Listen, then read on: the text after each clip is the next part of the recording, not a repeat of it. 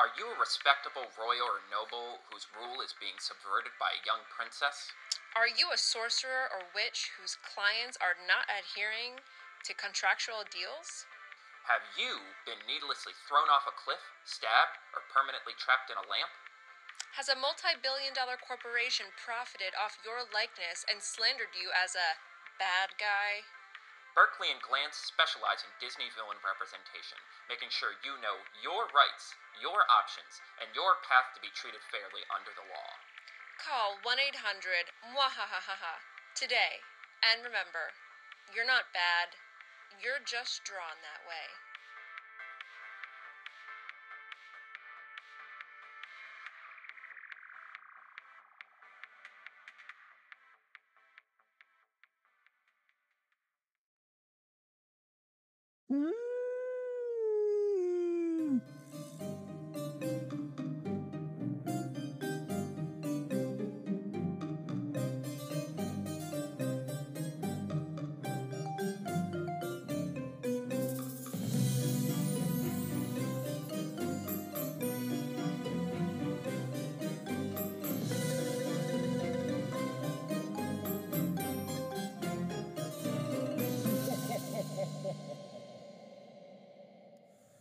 Welcome to the Disney Desk, everyone. Carter here. And Sydney.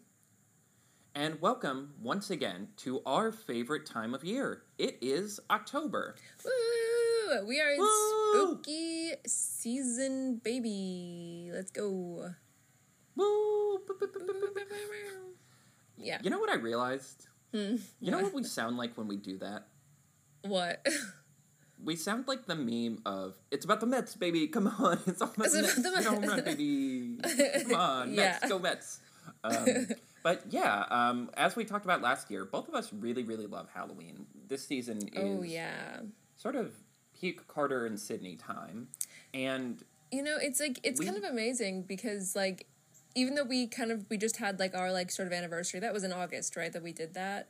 Um I feel like this time last year was when we were finally like getting our mojo and like finding hmm. our niche, if you want to say that, but like it was when we were really like getting comfortable in a groove, which essentially was doing themes.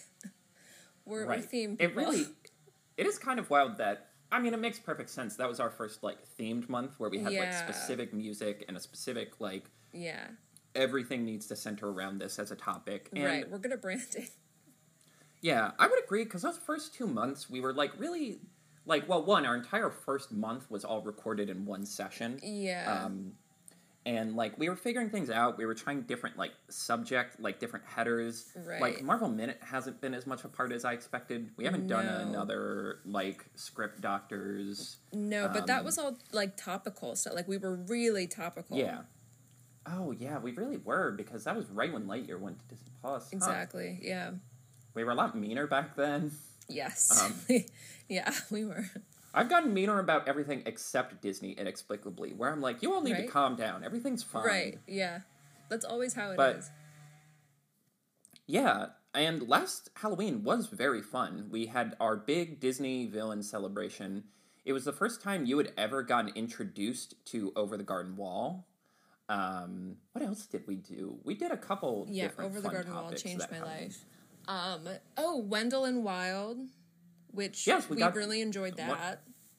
Possibly one of our most topical episodes. Yeah. Um, oh, Charlie Brown. oh yeah, We- and that was when we started started Charlie our, Brown. our Charlie Brown kick. Yeah. Yeah, I like. I will say I am excited to get back to that soon because you know Mm-hmm. there's the other holidays they did. We still, you know, we haven't covered the smaller holiday episodes. Right. Right. Yeah. Yeah. I'm glad we're not out of Peanuts content to cover. Right. But um, yeah, we're really excited for this Halloween. I think we've like we really brainstormed. Like we took a week off from like recording content just so we could focus on like let's really nail this month. Let's like pick right. four topics that we feel are absolutely great. Right. Which is especially fun because Halloween this or spooky season this year also falls under the Disney 100. But to start off this month, possibly one of our weirdest, most obtuse, and yet delightfully creative ideas we've ever made. yeah this one i don't know it's like it's it's an idea that is so off the wall, and yet it's weird to me that we haven't thought of this sooner Right. because it's something about I mean- is so us. Right. Not even just because you love She Hulk, but just because it's like we love doing bits, we love doing characters, we love themed stuff, and we love Disney villains. Um, Exactly. I think did I pitch this? I- I'm trying to remember who You pitched this idea. You you pitched the idea, and and I was immediately like, yeah, I don't care what else has to be moved. I don't care what other ideas we had in its place. We're doing this one. Well, you know what's funny? I like I think ultimately this idea came from we did an episode of Cast Pod where we were just doing a series of episodes where we were just copying our friends' podcasts. Oh my god, Um, yeah. and they did Disney villains, and but Kevin added the twist of pitch one villain you think was right, and I was like, there's a reason why we love Disney villains, right? Because they're cool. They get like the cool. They have the coolest color schemes. They have the coolest personas. They tend They're to be allowed to like chew the scenery. Whereas like area, you know, whereas like the princesses tend to have to follow strict rules about like they can't be animated too cartoonishly. They Right. can't over, you know, express themselves. Right. Like Disney villains can be scary, but also be hammy and silly, and like they're allowed to have the whole spectrum of like emotion, I guess. Right. Um, but also like some of the best ones, you kind of want them like you kind of want them to win, not just because they're likable, but also you know you see where they're coming from on this stuff. Exactly. Yeah. Yeah. It's true. So for this first episode of uh, spooky season with the Disney desk, I realized we didn't really come up with a branding for it. Right. Yeah. Um, it's Halloween. we are bitches. going to yeah it's halloween bitches i don't think i can write i really we think can't. our engagement's gonna go through a ditch if i write Yeah. it's halloween bitches Right, co- we can't- We can't disney do that. lawyers Yeah. but for this month for this first episode we are going to serve as disney villain lawyers Exactly. A la She Hulk, those of you that know anything about She Hulk or have read the comics. And this wasn't inspired th- th- this wasn't inspired directly from She Hulk, but there are a lot of similarities in that She Hulk essentially has made her career from defending and representing um like Marvel villains. It's kind of her specialty in a weird way. She defends the monsters in court. Sorry, not sorry. Anyway, we're kind of doing something similar and uh, presenting a couple of Disney villains that, well, it's like, well, I guess that's the challenge. I was going to say presenting some Disney villains that we believe are right, but you know, I think that's part of being a defense lawyer, right? Is that like, you don't need to believe shit. You just need to argue. you just need to create some solid arguments on behalf of uh, of the bad guy. right at the end of the day i don't think either of us in our arguments are, are denying the evil things they've No. done we are just arguing their branding their status as a bad guy Right. the fact that the Walt Disney Corporation has made a small like you know there's the princess branding and then there's the villain branding arguably their two strongest merchandising vehicles Right. Exactly. at least for Walt Disney Without like- question. yeah you know they are you know they are literally being painted as the bad guy and i think we here are getting them properly represented getting them Right. justice or failing that at least some compensation from the walt disney Yeah. corporation for, for, slander their pain and suffering. Yeah. Exactly. Yes, exactly. uh, I think we have two really fun, sort of iconic classic Disney villains for this episode. But um, before we dive in, we are introducing a special um, one month segment that we are calling Sydney and Carter's Spooky Corner. Should we say it like Sydney and Carter's spooky corner? I feel like the word spooky demands to be said that way. Yes, are we keeping this in? Yep. ah, damn. All right. Well, in that case, it's time for Sydney and Carter's Spooky, Corner. Oh, I like the werewolf. Nice touch. Thank you, thank you. I love we're just keeping this in and patting ourselves on the yes. back. We're, we're so good at this job. We, we're the best. All of that's staying in. I don't great, fucking good. care. No, I'm not cutting any of that. it's great.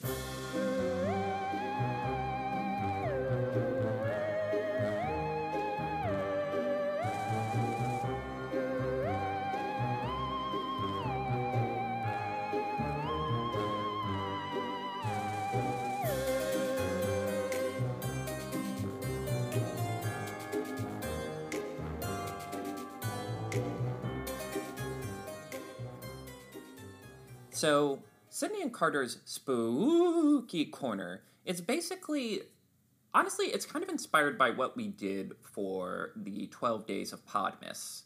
Um, yeah, just sort where- of like short one-off topics. Right. And what I liked about that was a lot of the topics weren't necessarily about Disney stuff, but were just about us. Right. And yeah. I feel like if you've been listening this long, you like us to a certain extent. So I figure it's nice to talk about nostalgic memories. And you want to know what I realized that's kind of crazy, Sydney? What? Despite us both loving Halloween and kind of having it as our favorite holiday, we met each other in high school, kind of like right in that gap where you don't really celebrate Halloween. Yeah, yeah, that's interesting. Um, yeah, Halloween certainly I don't think was like a big component of our friendship until later because even like like it was the end of high school, we were going into college, and I feel like that we were both extremely busy during like those like mm-hmm. couple years. So even then, it's like we weren't really like celebrating Halloween. I feel like it wasn't until after that passed that we were fu- that we kind of started bonding over Halloween.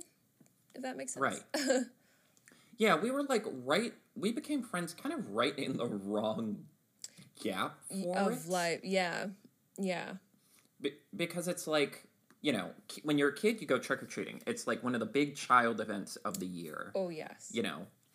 And then in college, it's like a party time. You're partying, partying, partying. And then young adult time, uh, there was a once in a century plague that kept us from celebrating. Right. Right. We kind of lost all of the best gap, like corners for Halloween as friends. Exactly. But hey, that's why we have a podcast. Now we can reminisce and exchange Hell that yeah. information now. So like what was your like today we want to talk about candy, which is one of my favorite things in the whole world. But It's the I'm most curious obvious about- layup. Right, exactly. I'm curious about like your trick or treating ritual or like what was trick or treating like for you? You know, so for my young, like basically for most of my childhood, it was we would go to like around like six or seven. It was already when the sun was down. We would go over to a neighbor's house who would always have the same party. Like their whole house would be Oh. decked out. They would really lean into the bits. Um, and I would be antsy as because I'm I was very much one of those kids. Like I leaned into the sitcom energy of it, like how the Yeah. Belcher kids celebrate trick or treating, where they become Yes. obsessed with like best strategy. That was Right. me, where I was like the stubborn kid who did not want to give up. I would, if they could have let Mm-hmm. me out there till one in the morning, I absolutely would have been out there till one in the morning because I was like, we have to cover every single house. Um, and then once I got a little independence, I probably trick or treated longer than most kids. But Mm. like for me, it was always a pillowcase. It had to be the biggest thing Oh yes. it had to be efficient. Like we couldn't waste any time. Like it had to be moving from house to house as quickly as humanly possible. You could not waste a single step of motion. I was very Mm-hmm. and like as I got older, I kind of became the ringleader and really like would push like Right. come on guys, we can make 10 more houses if we hurry. Even that Right. year it was like a torrential downpour. I was like, "Come on guys, we can Oh, gut this yeah. out. It'll stop soon. It'll stop." I recently like there's there's this tweet I liked recently that was like, "Oh, I grew up in Miami."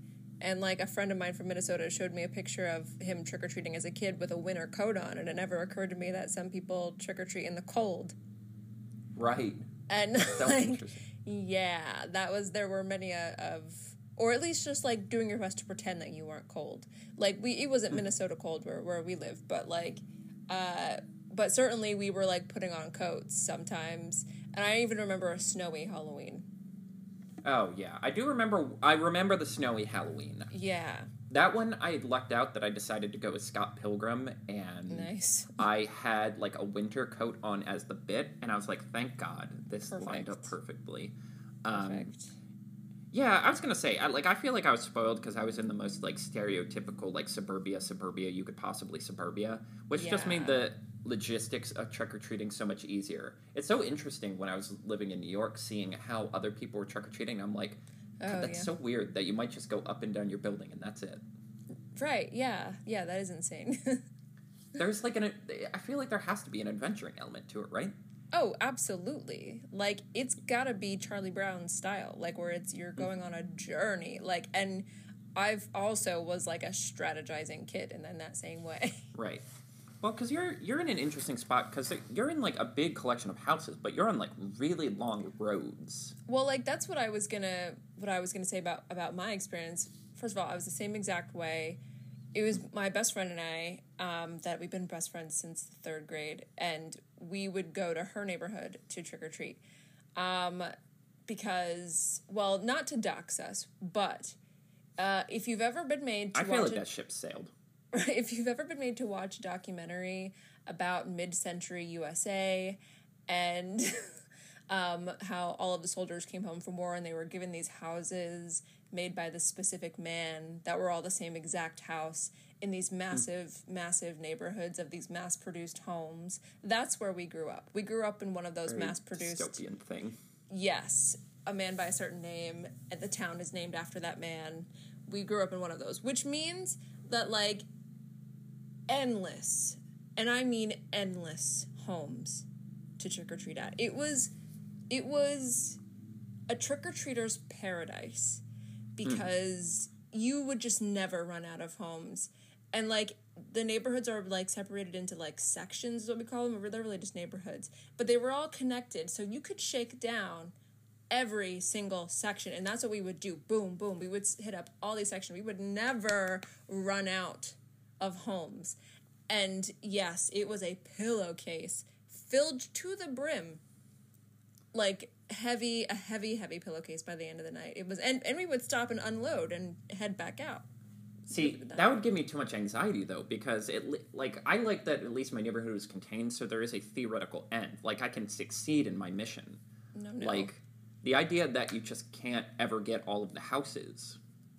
Yeah that was the thing. We would stop when people would start going to bed. Like that was when that was a signal that it was over when people when we could tell that houses had been available for trick-or-treating but they had just like either run out or like it's just late. It's that late that Right. that they're they've gone to bed. Like we can tell that they're home. Um but yeah i those were the best years of my life and trick-or-treating was a very big deal for me. Even though i i like never really talk about it on this show but like i grew up like i had a very religious upbringing which is like even though i was allowed to like participate in halloween we still had to do this obligatory like church halloween that was sort of anti-halloween it was always fucking lame and i hated it Oh my god, like the King of the Hill episode? yes that yes Why didn't you ever tell me about this? I don't know because I try and forget about it because I was so miserable and I I just try my fair. best to forget like the like I don't want to think about my religious childhood. I That's why I don't fair. I know this isn't the actual topic that we're talking about, but like, what Oh, is your right. go? What would your actual meal for Halloween be? Like, what would you get for dinner? Oh, um, that's really funny. Um, because I'm just thinking it was nerds and whatever. Like I made Right, a meal out of. like my mean, mom we would would get pizza and because it's I like, make it back to the house, and there would it would be a good chunk of wrappers that I like. I was making a meal out of. Um, this is gonna sound terrible. Um, in said neighborhood, again, we're so doxing ourselves. There was this Burger King that was nearby, and I and you uh, like you know oh, the Burger the King. One about. Burger King in the entire country. You Okay. You fucked us, Sydney. You fucked You us. know, well, you know the Burger King I'm talking about, right? Because Yeah. no, I know exactly what you're Yes, talking about. exactly. Though. I got in And a a- car accident there.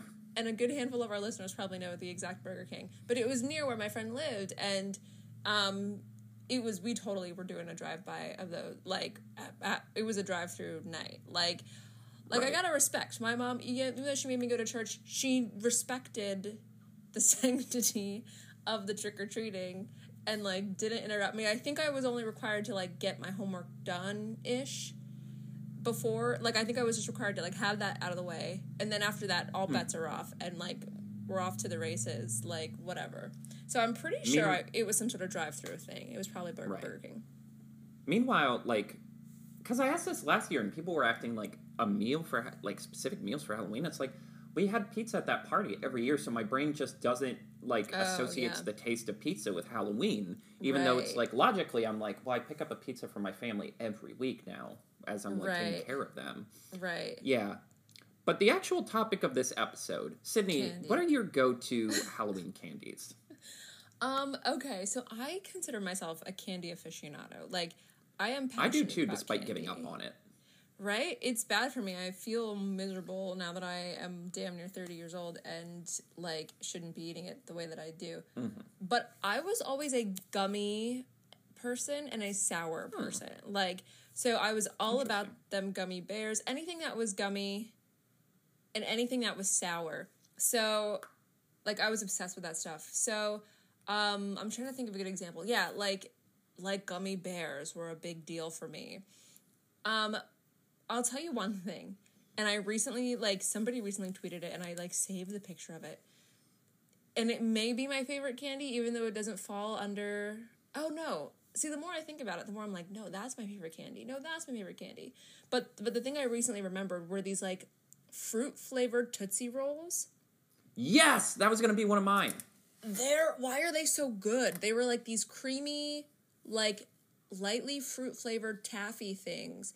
And and they were Tootsie, like they were the Tootsie brand, like they were like mini Tootsie Rolls, but they weren't fudge flavored, they were like fruit flavored. And they were Right. the best candy in the world. Because I'd argue that consistency is better for fruit than it is, because then it's just like Right. taffy. It's like saltwater taffy. Whereas, like, why? I don't want chocolate when I'm chewing something like that. Exactly. But my number one favorite candy I've always maintained is lemon heads because and because Oh, it, it fulfills my sour and it's got a satisfying crunch to it and I was always obsessed with lemon heads and they used to give you like the big fat ones that were just a single one like in an individually wrapped package. Um I used to crack those puppies back. But all of those do you remember those like sour crybaby gumballs? Yes, those terrifying things. Yeah, yeah. I used to love the crap like that and like the warheads and like I was a sour fiend, I did. I mean, I guess it makes sense because you're you sold me on the gospel of sour Skittles at the right? movies. And we haven't looked back but since. like, yeah, I've never really thought that through. Of like, oh, maybe she just like sour things. I do, I do like sour things. Um, what about you? See, I had trouble with this because again, I was a candy maniac as a kid. I would have candy all the time. I would always demand some kind of candy every time we went to like the Whole Foods or not Whole Food stores. Uh, what is the word for like a Costco? Oh, um, wholesale.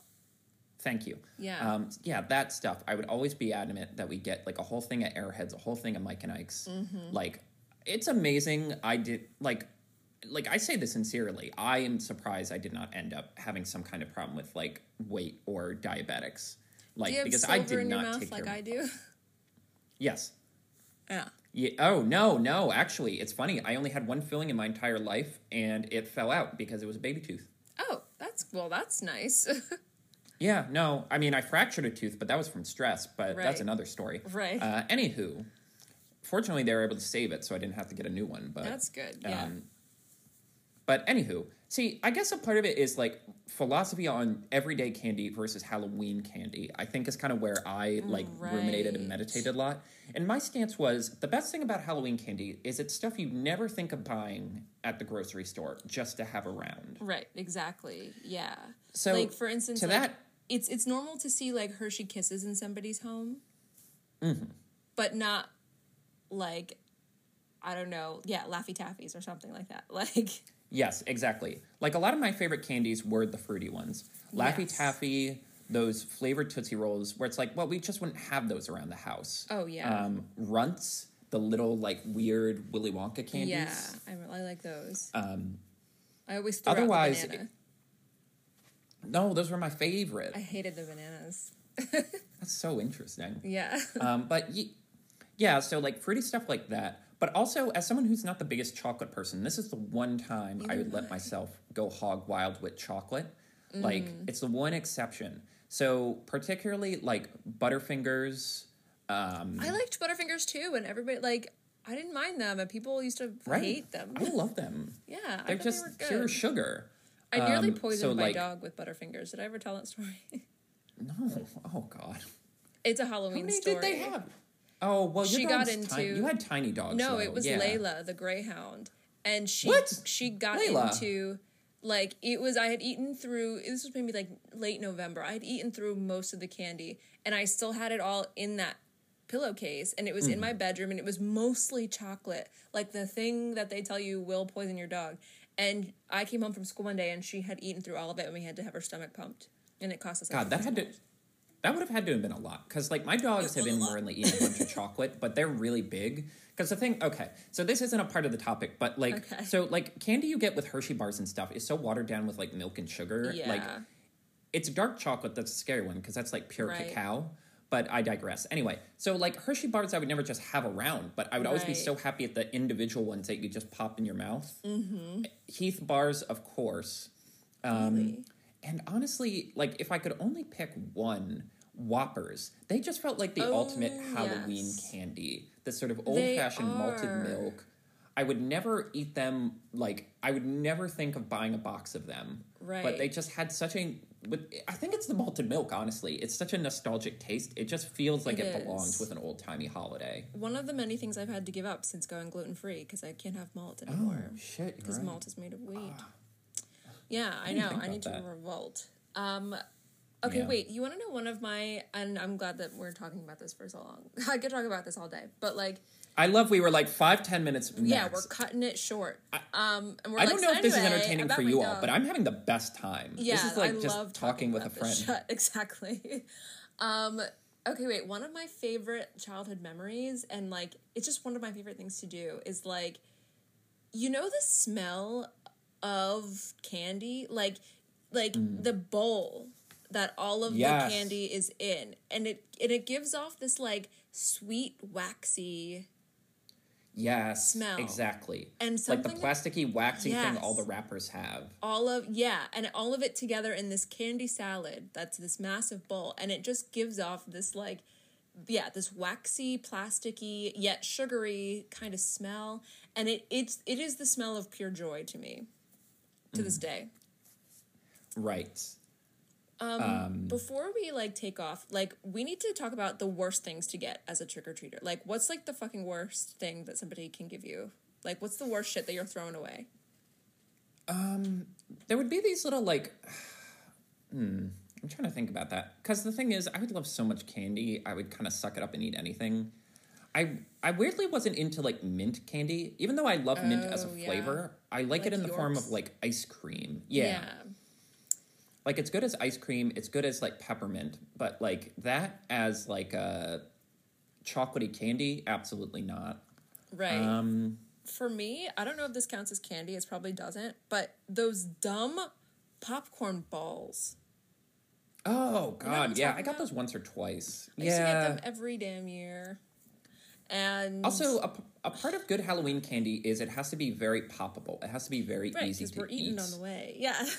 Yeah, like it can't be too involved. Like that and like the wax lip things. Um, I'm just like this is also, too much like, work. pretzels. Like I used to get like those little snack pack of pretzels, and I'm like, this is so boring. Like, thanks. I, guess can I'll buy the. it- I, I have those at home. right. Yeah. Um, Like Oh my god. Yeah. So yeah, exactly. I have that at home. Like, come on now. This is Halloween. Yeah, and then like stuff with like peanuts and stuff. I used to be weird where I didn't like eating peanuts, so that was just Oh. more of a personal thing. That's Even though I loved peanut butter, for some reason I only liked it if it was a paste. Um, You didn't like it in M and M's or anything.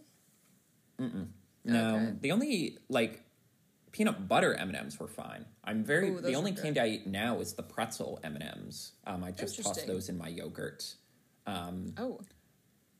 yeah, it's slightly better than the candy corn, Candy corn uh, revelations of 2022. Oh my gosh. Um, not doing that as much. I realize there's a lot more sugar in those than I thought. yeah. Um, any final thoughts as we uh, head to our regular scheduled programming? You know what? I think it's time to go to court. Let's go to court, ladies and gentlemen. That's right.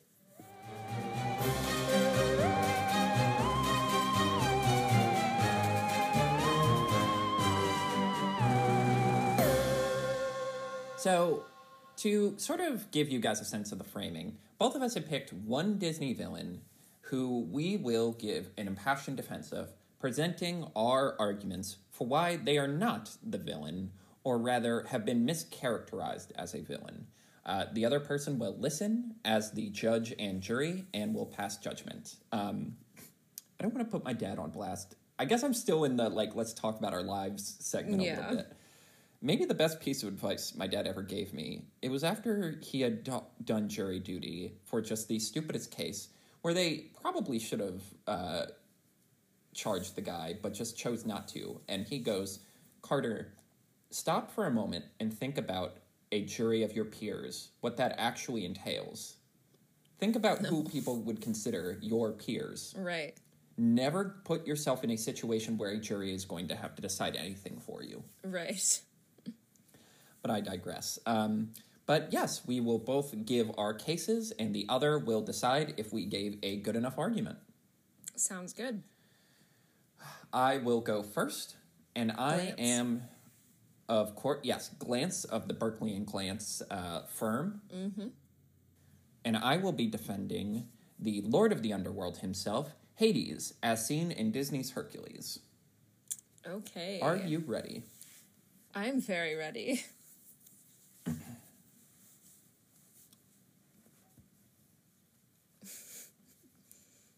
Doing some prop comedy. Right. All right, here we go. And that's the world's first dish. Good people of the jury, that is how the muses identify their retelling of early Greek mythology, pre Olympian mythology, if you will. The goddesses of the arts, they call themselves. But what is art but a subjective lens, giving history and fact a physical, subjective form?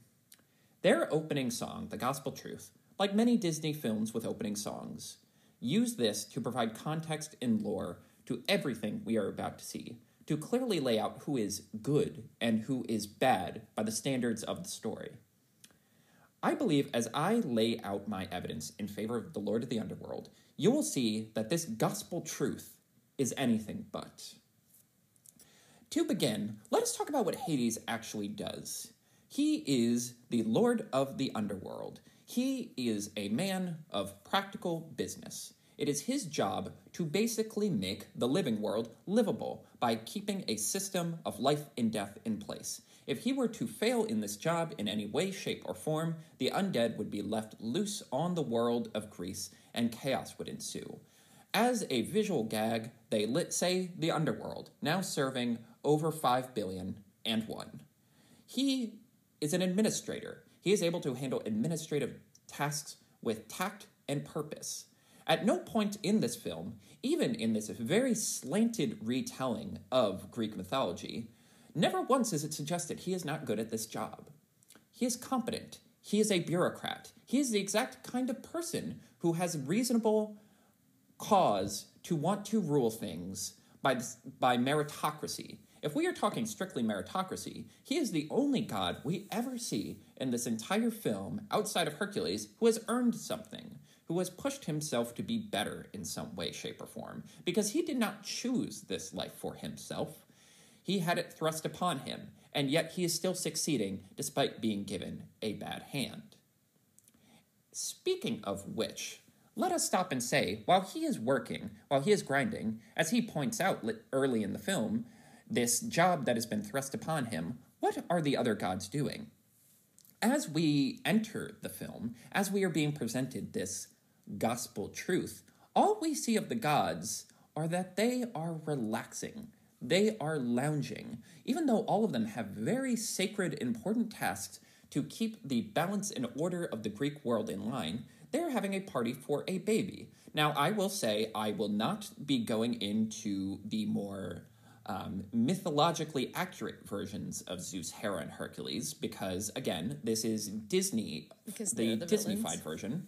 We are following Disney law. That all of that stuff will be considered um, unadmissible evidence. Okay. But even by that standard, we are presented through the gospel truth, quote unquote, Zeus as the king of the gods. He overthrew the Titans to, and as they put it, conquered the world while still in his youth.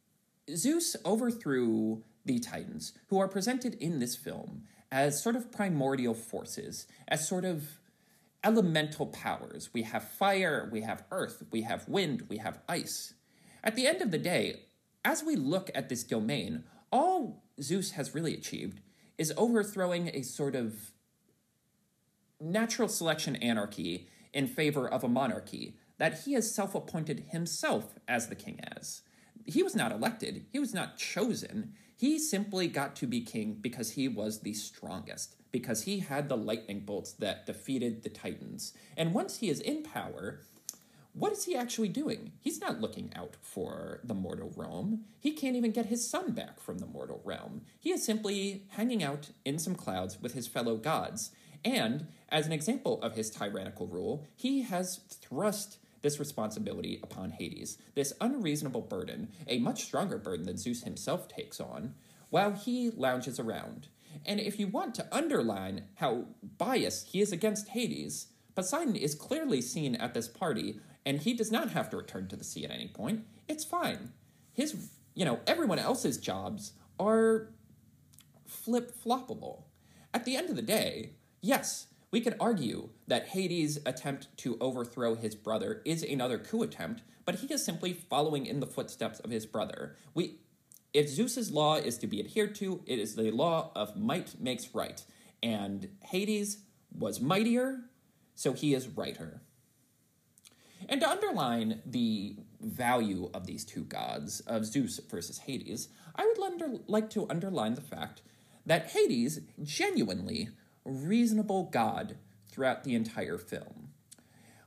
It is very interesting as we see, and again, this is the biased spin of the muses, even in their spin of events, he follows the rules to a T you know, he does his job, no muss, no fuss. All of his deals he makes throughout the film are adhered to. For example, when he when he tells Hercules that if you give up your god powers, I will break my contract with Meg, he does. And then vice versa, when Megra sacrifices herself and gets hurt for Hercules, that deal is broken. He doesn't cheat. He doesn't bend the rules. Those rules are adhered to. He makes a deal with Hercules later to say, if you somehow manage to get her out of the Well of Souls, you'll be free to go. And he does. He doesn't try to force Hercules to stay, he doesn't try to drag him back to the underworld. He's allowed to go. Every time her, her, every time Hades makes a deal in this film is adhered to. He follows the rules. And even though some would argue his actions against Hercules were a bit callous, were a bit extreme, the moment he has presented a non lethal solution to his problems, the moment he is presented the option to not try and kill Hercules when he discovers that Megra is his weakness, he takes advantage of that.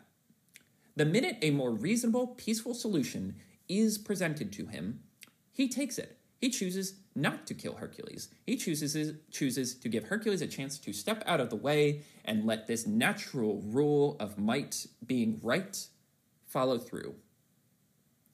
Ladies and gentlemen of the jury, I would like to present that this gospel truth is a very biased retelling of history. It is a retelling of history written by the victors, in this case Zeus, to present himself as an omniscient, kind hearted God who is ruling over everything when in reality, he is a tyrant who overthrew anarchists to make himself king, delegated tasks to everyone, showing particular spite toward his much harder working, more competent brother, who follows all of the rules, while Zeus can't even tell his own son how to become a god again truthfully.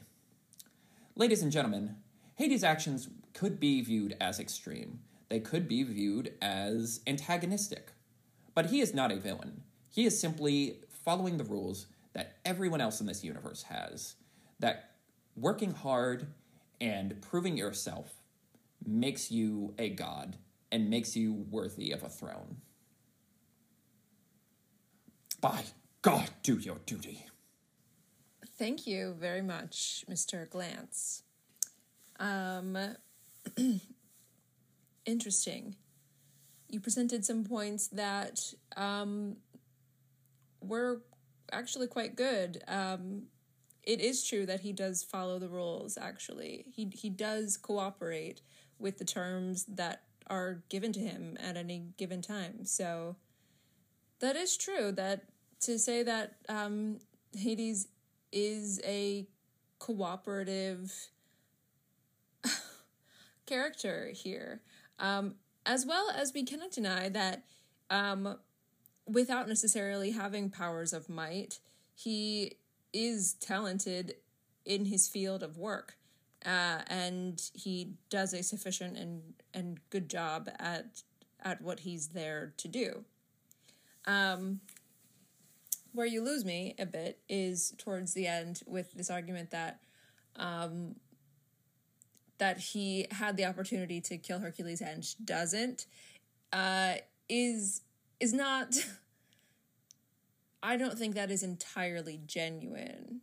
I think he just gives Hercules permission to kill himself. Really, um, on maybe on a literal level, uh, does does he not actually push Hercules or or or actually assault him in any way, but um, send him to do that with a certainty that it would kill him. So, um, so so that one is tricky. I'm not sure, um, but you know, from my point of view, I after that I may be inclined to be a little more sympathetic towards uh, Hades and what he what he's actually about during this film.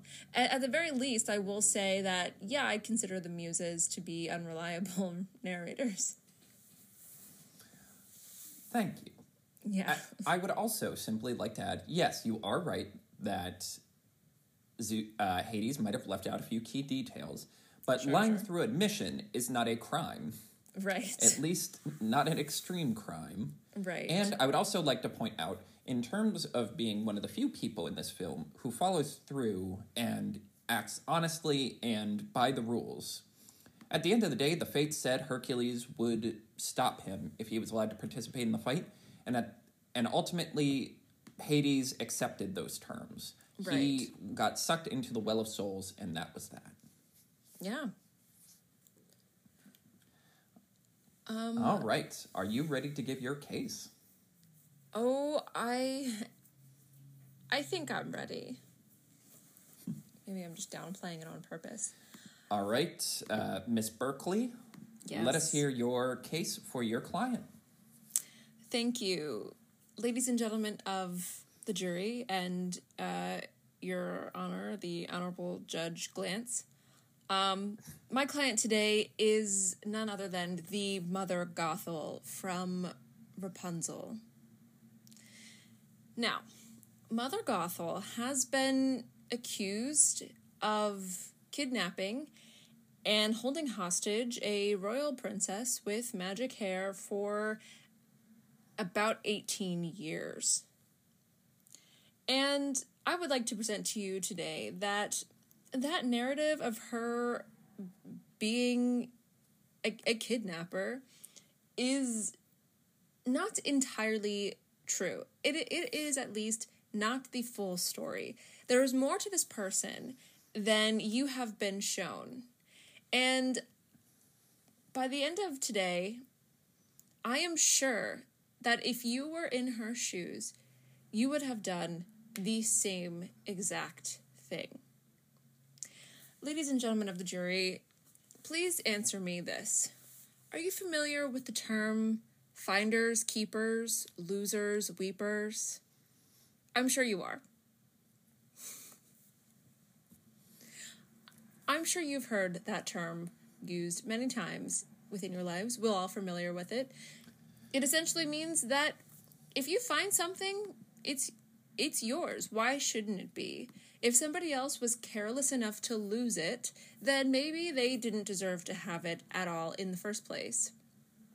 Well, Mother Gothel is both the beneficiary of of this saying and also the victim of it at the same time.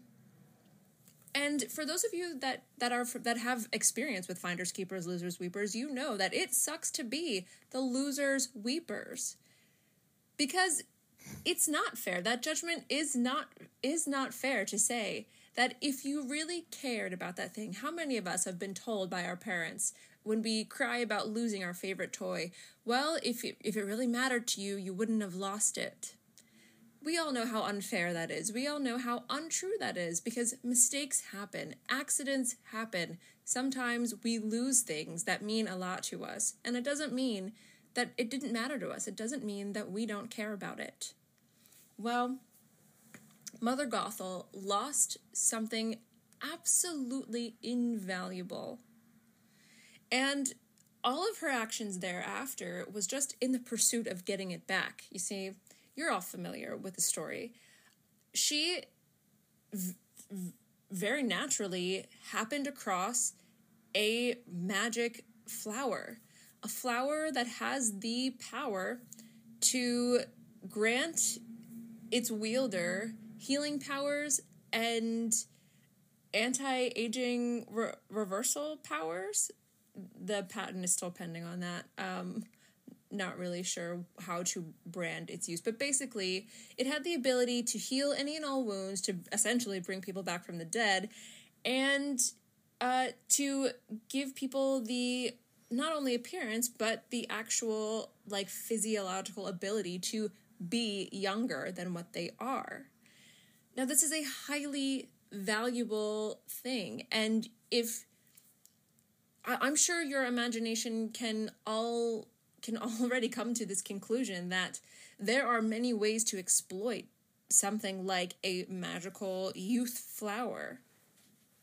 And that Mother Gothel had ample opportunity to exploit this thing for her financial benefit from the jump if she wanted to. She had plenty of time to do that. She had plenty of time to take this thing to somehow either mass produce it or create multiples of it or to like break off pieces of it and exchange it for money to criminals if she wanted to do that i don't know why she didn't she she never ever did but she could have and she kept care of this flower and she kept it protected and hidden and it was very innocently for her own use until she became the losers weepers and that is how all of this started because it's not fun being a loser's weepers and it doesn't mean that you didn't take good care of the thing that you lost because she did take good care of it. She just accidentally lost it and she only ever wanted it back.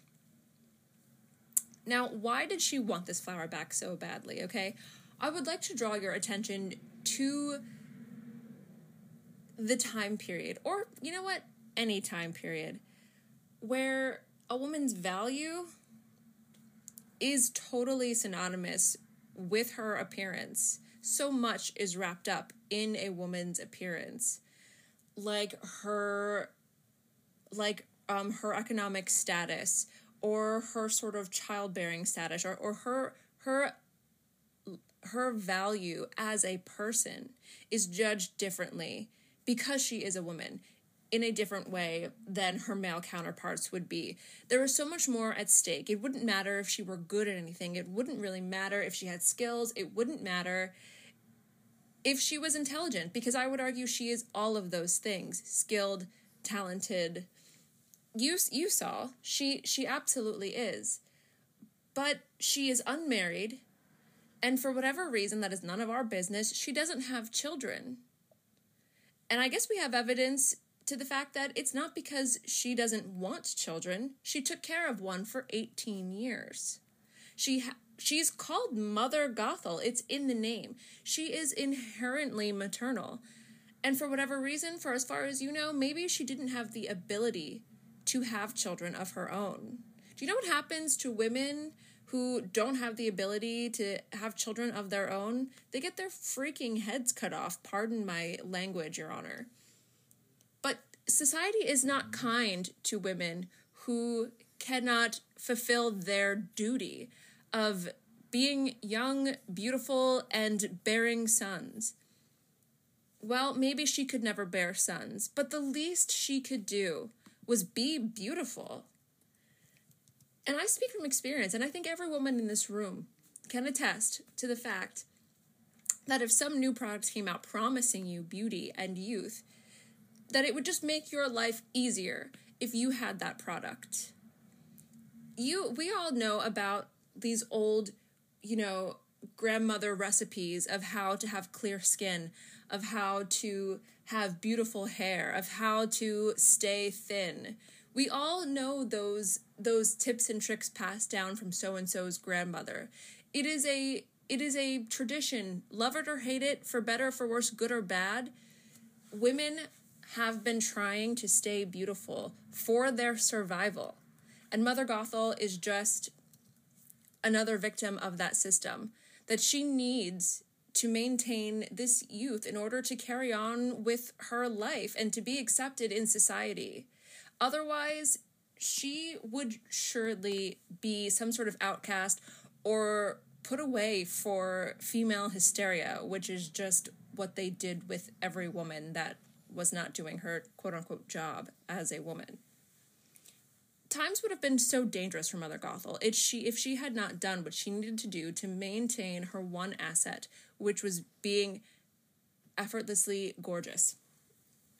And the evidence is all there. I think you all can see she did an excellent job because she is stunning throughout the film. But that's neither here nor there. Now, we understand why she needed the powers of this flower. If you're not aware of what happened, see, Princess Rapunzel, as an infant, as a fetus, received the the uh, sort of magical essence of this flower when her mother, while attempting to give birth to her while ill, um, they crushed the flower, put it in water. She drank it, and that is how these magical youth powers ended up with Rapunzel. And unfortunately, this is the same flower that Mother Gothel lost, and her collection of this mystical baby, again, was just in the pursuit of of regaining and retaining something that she lost that was hers to begin with. Now, throughout this movie, Rapunzel is a big risk we see lots of people wanting to steal the powers of her hair. I mean, she's got this target on her back at all times. Could you imagine a princess like this actually living in a palace and not like trapped away in a tower? Because let me tell you something. If Mother Gothel had not kidnapped Rapunzel, she would have been sent to a tower regardless. If somebody somewhere would have put her away, for her protection. Or they would have just cut her hair or or somehow assaulted her or brutalized her in some way out of greed. I mean, we see stories of this all of the time of the the king or queen, you know, having courtiers or ladies in waiting with bad intentions, with bad intentions for the throne, for themselves, for for money, and they lash out and do violent things sometimes towards children. I mean we've we've seen this in history time and time, time again. There's a story of king richard and the boys in the tower who mysteriously went missing. People will murder children for their own gain. Royals do this. And i would argue a similar fate would have happened to rapunzel.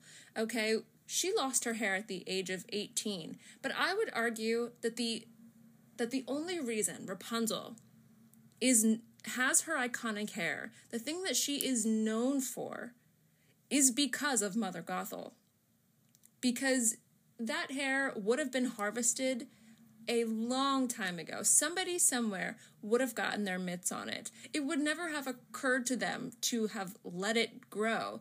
They would have tried early on in her infancy to harvest this hair, ultimately ending in failure, because as you know when the hair is cut it loses its power. And everybody loses. Rapunzel loses. She, she's stripped of her powers. And the hair is useless if it's not attached to her scalp. So uh you just know that somebody somewhere would have attempted to just take a little off the ends and absolutely ruin the bit for everybody. Everybody's everybody's gig would have been over I and this would have happened early in Rapunzel's life. You just know that. Now, Rapunzel's whole brand is about having long hair, and I don't think she would even be able to have this iconic stuff without Mother Gothel putting her away and preserving this precious hair for 18 years. That is the only way it grew to this length. Rap- Rapunzel has Mother Gothel to thank for her iconic hair. She's the number one preserver of this iconic hair. Okay. And ladies and gentlemen, I just want to leave you with this reminder. Mother Gothel reminds Rapunzel from the beginning that she knows best. Now, those of you with mothers out there, you you, you know this.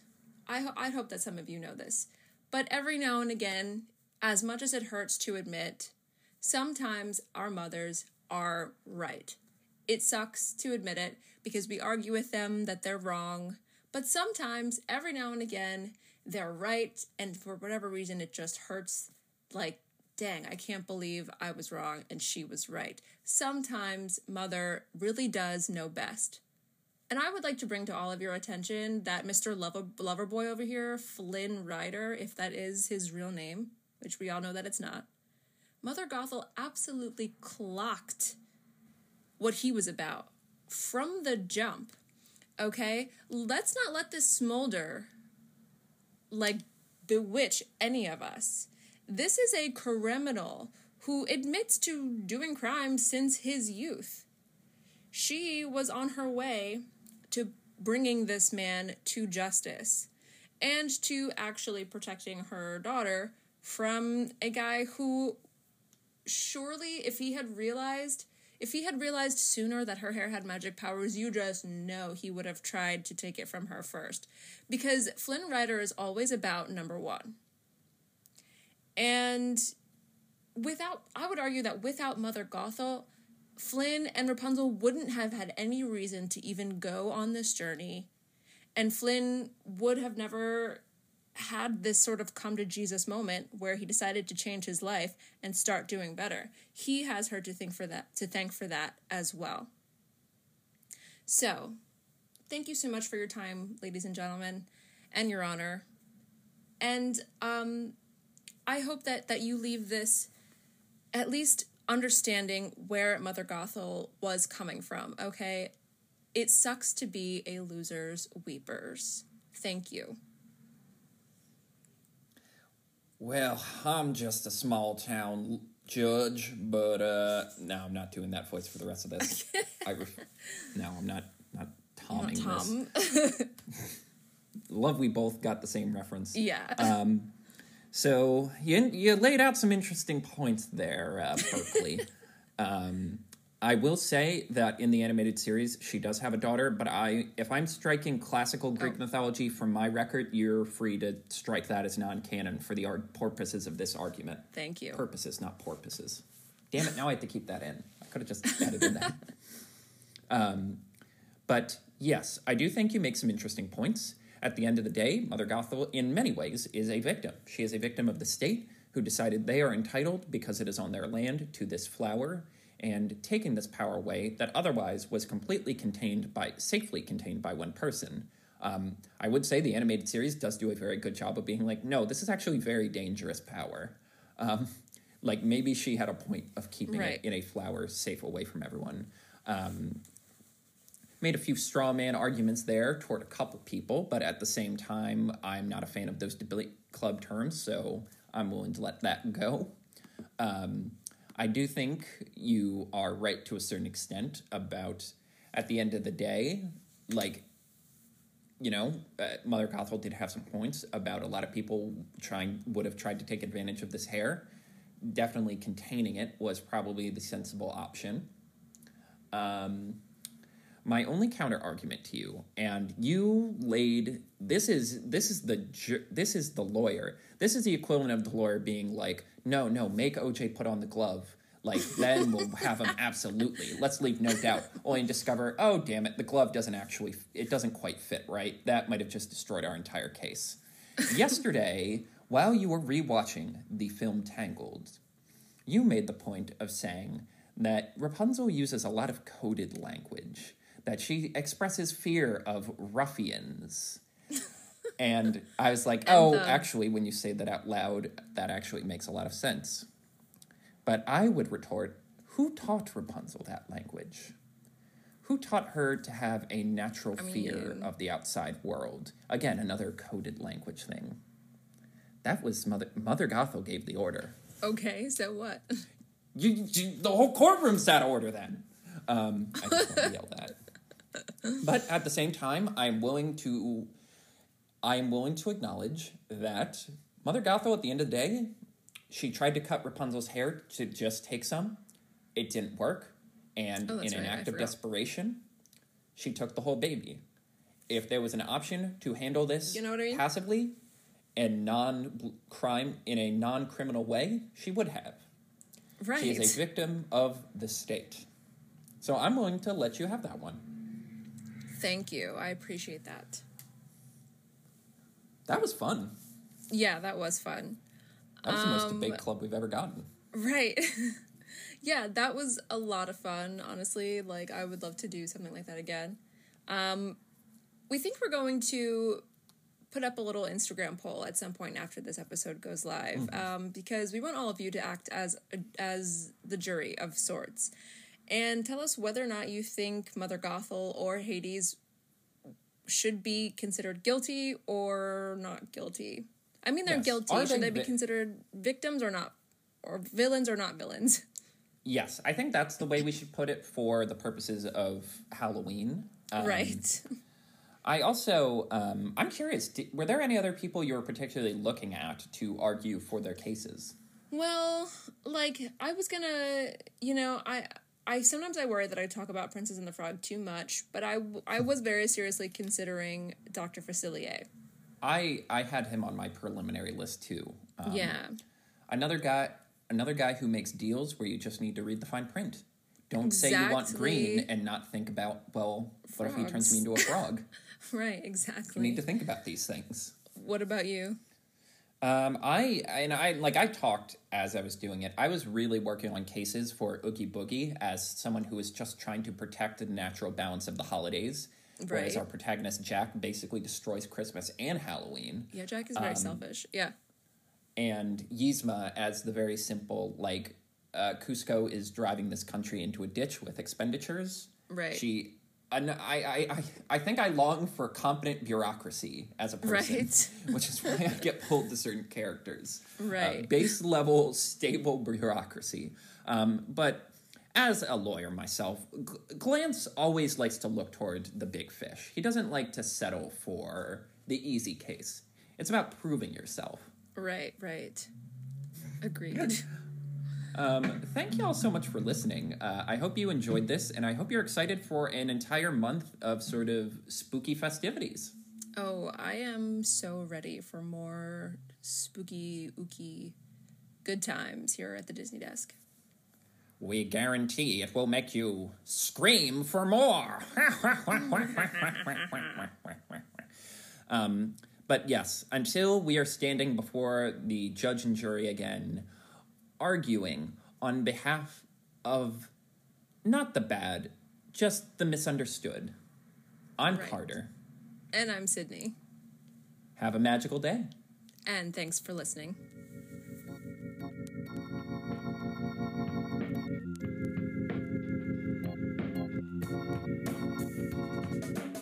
The Disney Desk is brought to you by Carter and Sydney. Follow us on Twitter at Disney Desk for the latest updates about the show. Want more of the most magical podcast on earth? The Disney Desk is now on Patreon. For exclusive weekly bonus content from us, go to patreon.com slash disneydesk and become a patron for as little as $3 a month. Thank you.